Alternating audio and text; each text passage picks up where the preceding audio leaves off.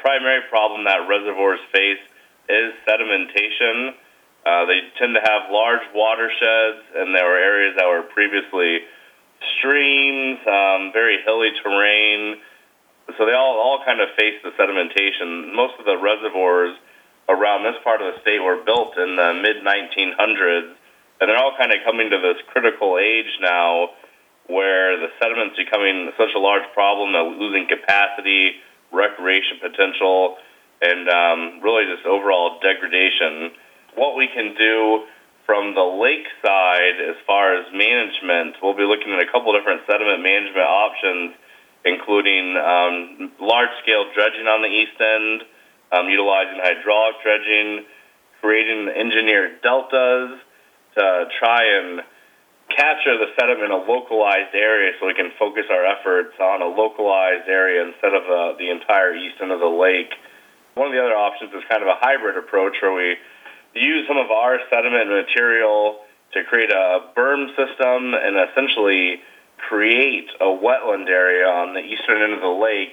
And we would be using type of water diversion uh, mechanisms to, to direct the water and the sediment into these locations so it falls out and into one location where we can manage it. That's the that's the biggest problem is once it hits the lake now it just spreads out into that entire bay and it becomes very difficult to, to grasp. I know one of the aspects of your program is to prevent the sediment from coming into the lake. What are you planning to do on that? We've actually invited out the Sycamore Land Trust um, to come to the meeting tomorrow, and we really need to start partnering up with some of the entities in the watershed. Um, they own a lot of the land just east of the reservoir. Um, so creating these partnerships and, and looking for projects we can do together will be a huge impact. Another thing I believe that we need to do is to focus some efforts or some money to do a really comprehensive stream bank survey um, seems like a lot of the erosion happens in the lower portions of Bean Blossom Creek prior to entering into the lake. Um, again, this is due to the large watershed and really flashy, flashy flows that we have.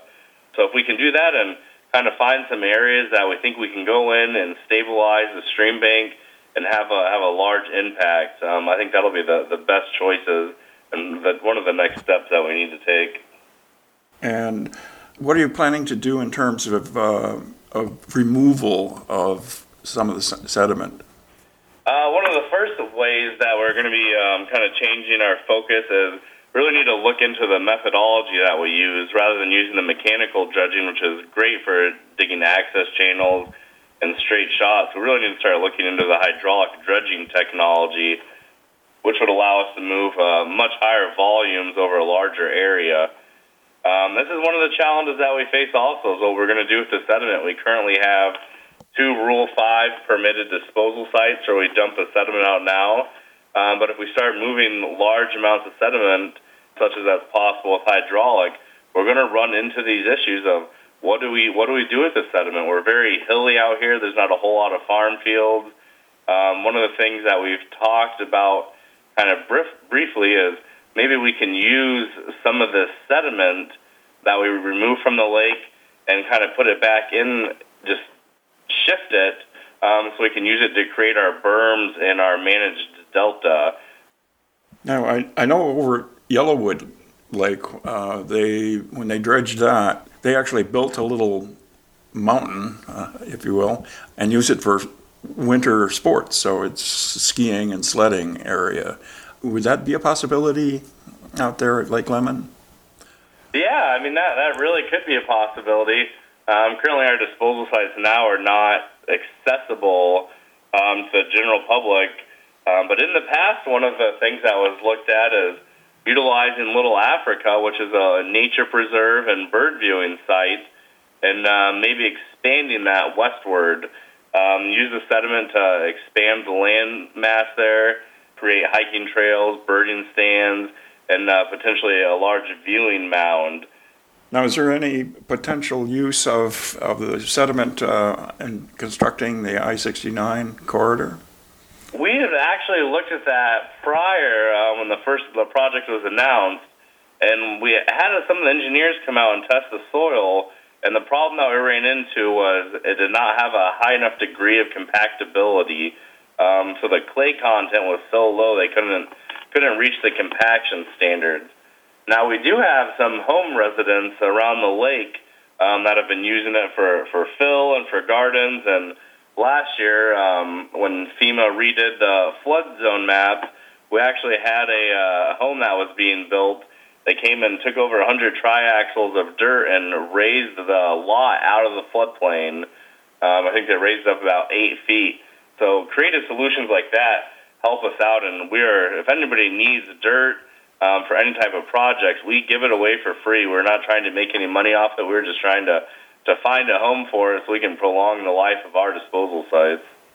Let's talk about financing. How, how are we gonna, how are we gonna pay for this?